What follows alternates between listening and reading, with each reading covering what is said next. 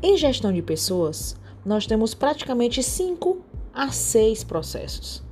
Temos o processo de agregar pessoas, que ele é composto pelo recrutamento e seleção, processo de aplicar pessoas, que é aqui onde vai estar a avaliação de desempenho, processo de manter, onde temos as teorias motivacionais de liderança, processo de monitorar pessoas, associado com o sistema de informação gerencial.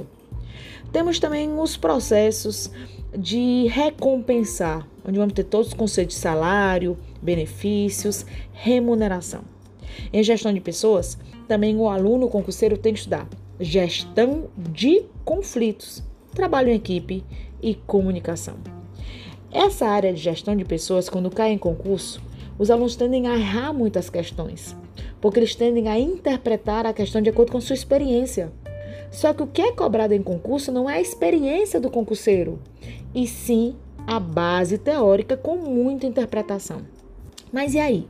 Como é que o aluno vai acertar fazendo sempre questões?